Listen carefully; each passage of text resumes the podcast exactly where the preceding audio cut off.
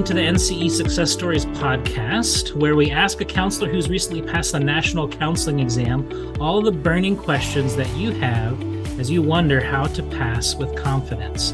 My name is Josh Keller. I'm the owner of NCEexamprep.com, and today I have with me Julie Bush. Julie has two master's degrees from Grand Canyon University, addictions counseling and professional counseling.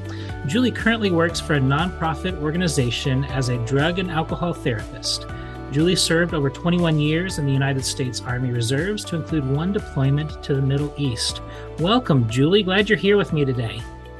Oh, thank you. I'm glad to be here. I think yeah. this is a great idea.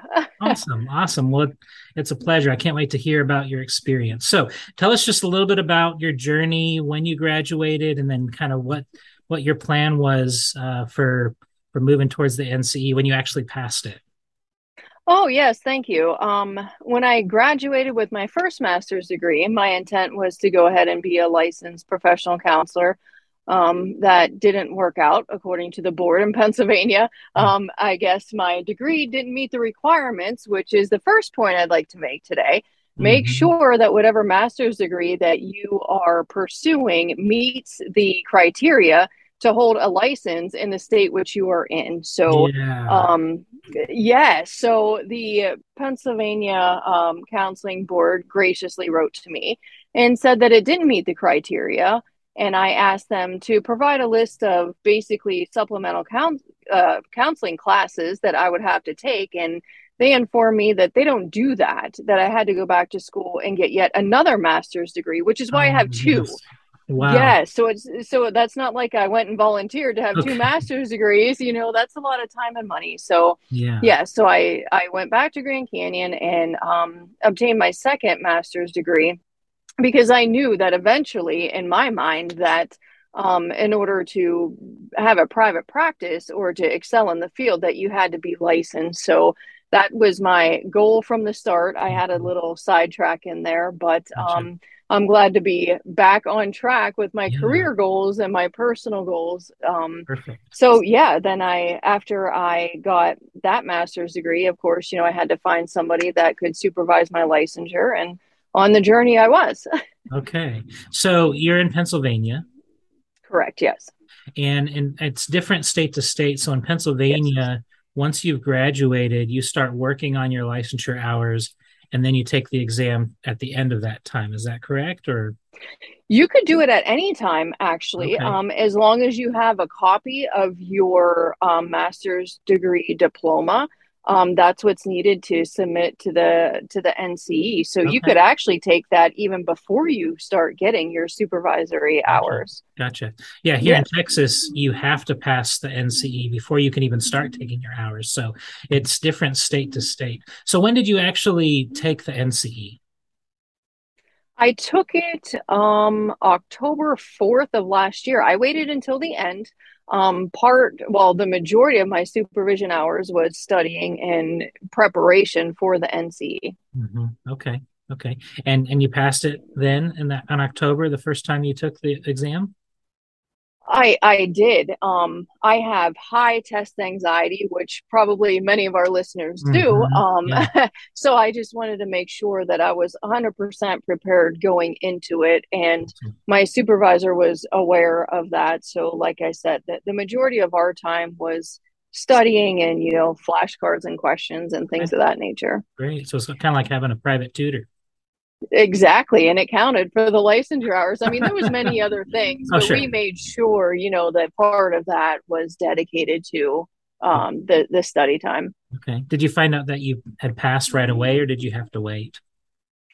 Well, in Pennsylvania, um, and this I believe is new due to COVID, you could opt to take it online or to take it in person. And I live kind of in the middle of nowhere, so I'm not sure if this is the same throughout all of Pennsylvania or just, you know, living in the middle of nowhere where we mm-hmm. live. Mm-hmm. But I believe that the test is only offered in person twice a year. Uh, once mm-hmm. is in October and the other time is in April. So I decided to take it online.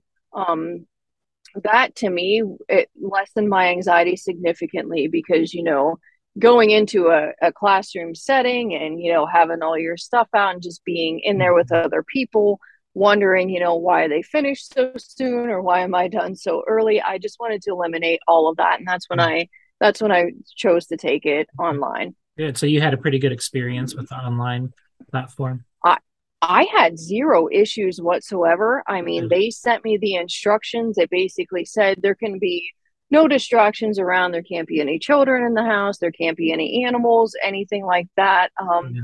Me and my best friend, who she um, she's almost done with her PhD. We actually rented a cabin. Uh, so it was, yeah, it was a, okay. a, weekend getaway. Yeah, and I threw her out of the cabin, obviously for the for the exam, but um, she was a great support. But it, it, was just nice to be able to take it almost in your own comfort. I was actually in my pajamas, but um, right, they you get to select your time, and I actually took mine on a Saturday morning at ten o'clock in the morning, which was nice for me I mean, that gave us a chance to get up and drink some coffee. Sure. Um, then you go and log on, and the proctor's right there. You had to take pictures of the room that you were sitting in. There couldn't be your phone. We couldn't even have a pencil and piece of paper, which she mm-hmm. asked me to politely move that. And then I was on my way. We went through the the first half of the exam.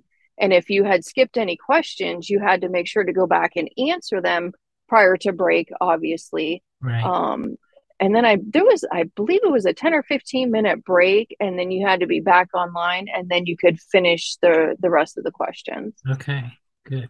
It sounds like you really created kind of a relaxing atmosphere, as relaxing as possible for you to be able to take that, just kind of being off on your own. That's that's awesome. And so because you took it online, you were able to find out right away that you had passed? Uh, it was crazy how quick those results came through. Um, let me just go back, I guess, halfway yeah, yeah. through halfway through on the break i was panicking and i and i was just standing there in the kitchen of this cabin completely having this breakdown thinking oh my gosh i failed i answered none of those questions correctly i didn't know anything and then it i i talked myself into this panic attack just as mm-hmm. quick as i talked myself out of it i kept telling myself worst case scenario you take it again in three months and it's cheaper because i think the retake fee is only a hundred dollars. Mm. so i i quickly yeah i quickly talked myself out of that and was able to go back in you know a couple minutes later with just a, a fresh start.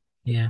Had you kind of planned ahead for what to do if you started stressing out or panicking? Did you have some of those um, like skills already kind of prepared in advance or was it just kind of how you handle things I had actually researched the retake fee before all of this for okay. some reason, and I am I am such a confident person, but going into something like this, I just thought that okay, I'm going to fail, and that is such the wrong attitude to have, and I can't believe I had that going into it. So I was researching the retake fees and how long you had to wait, and thank goodness I mm-hmm. didn't have to use it. But yeah, if I did, retake fee in Pennsylvania is only a hundred dollars, so I was kind of using like I guess therapeutic interventions on myself, right, telling myself right. worst case scenario, pay a hundred bucks, take it again in three months, and you're going to have all that knowledge and skills in your back pocket that you can use going into this. So right. it wasn't going to be that much of a problem. Yeah, well, that's a that's a real positive spin on you know kind of an unfortunate outcome. But I'm glad you didn't have to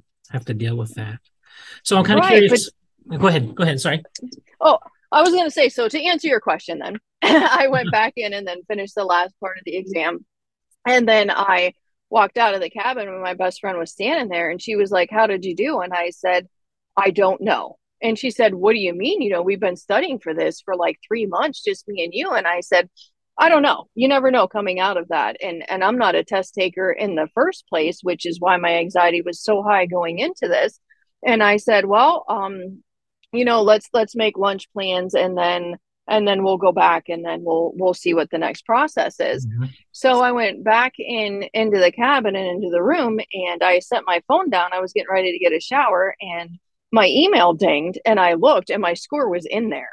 Whoa. so i am exactly. So i'm guessing within five to ten minutes and not only was it my score it was a like a a, a snapshot of my score in each section of the test my mm-hmm. the score that i had and the minimum score that was required to pass so wow. Wow. i was yeah i was really thankful for that which uh, one of my colleagues had taken it a couple months after she took it in the April rotation of in person, and she had gotten her score right then and there but she didn't they didn't tell her what she needed to be like the minimum the minimum passing score gotcha gotcha wow. Well i'm so glad that you were able to get that score right away and you didn't have to fret wondering for weeks on end. So. oh my gosh. Yeah my friend lindsay when she took it she didn't get her score or she didn't find out if she passed or failed for five weeks. And i'm like i could not imagine waiting five weeks to know if i passed sure, this thing. sure. okay. So when when you were just getting ready for the exam i'm, I'm kind of curious what you used to prepare how how you like the resources that you used as well as any study methods or strategies that that were particularly effective for you. Well everybody learns differently and i started out i bought um, these note cards um, and they just didn't seem to be doing it for me. I just felt like i was memorizing exactly what was on the note cards and you never know what kind of question that you're going to get on the exam. So I, I, wanted the big picture of things. So after I realized that that wasn't working, um, I got this other book from somebody that took it years ago. And that's what I was using to study. And I found that several answers in that were wrong. So two months before I was scheduled to take the test, I was researching what materials I should be using, and that what I, the book I was using was number one, and not to use because all the information in it was wrong. Oh, so no. there was there was panic attack number two for right. this whole this whole thing. Panic attack number one is when I actually like signed up and got my date. Um, so I used the uh, Rosenthal Rosenthal's Purple Book, the mm-hmm. uh, the encyclopedia I found that to be uh, one of the most beneficial resources, just mm. the content of things. And it wasn't narrative, it was just questions. And the way that the questions were set up is one topic flowed into the next, and then it flowed into the next, and then it flowed into the next. So I was using that primarily for material. Um, and your NC uh, online, the study prep class that I took mm-hmm. with you, from that, I got a little bit of the material, but you really taught me how to read the questions because some, I remember the first class I took for you, you had this question and I was sitting there looking at it like, what is he taught? What is the question? What, what is this mm-hmm. question asking right, me? Right. And that was the first thing that you said was, well, all right, well, let's break it down. What are we asking? And you taught me how to break down the questions because some of the questions on the NCE were you know, a, a, sentence long, and others were a paragraph. Right, right. Where you can really get twisted. So through your class, I mean, not only did it teach me how to figure out what was going on in the question, but more yeah. of the process of elimination as to, right. okay, well, it's not answer D because that has nothing to do with what's going on, and just right. kind of that way.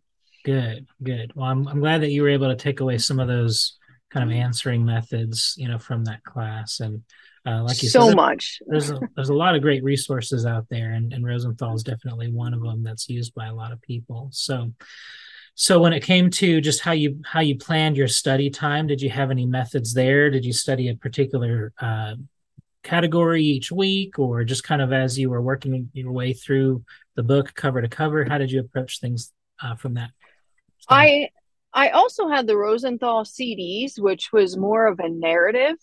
And uh, I'm a process of elimination, which you taught me the first class I had with you. Um, I got the CDs and I, I, I could look at the testing categories and tell which were my weaknesses and which weren't, and which had the most points and which didn't.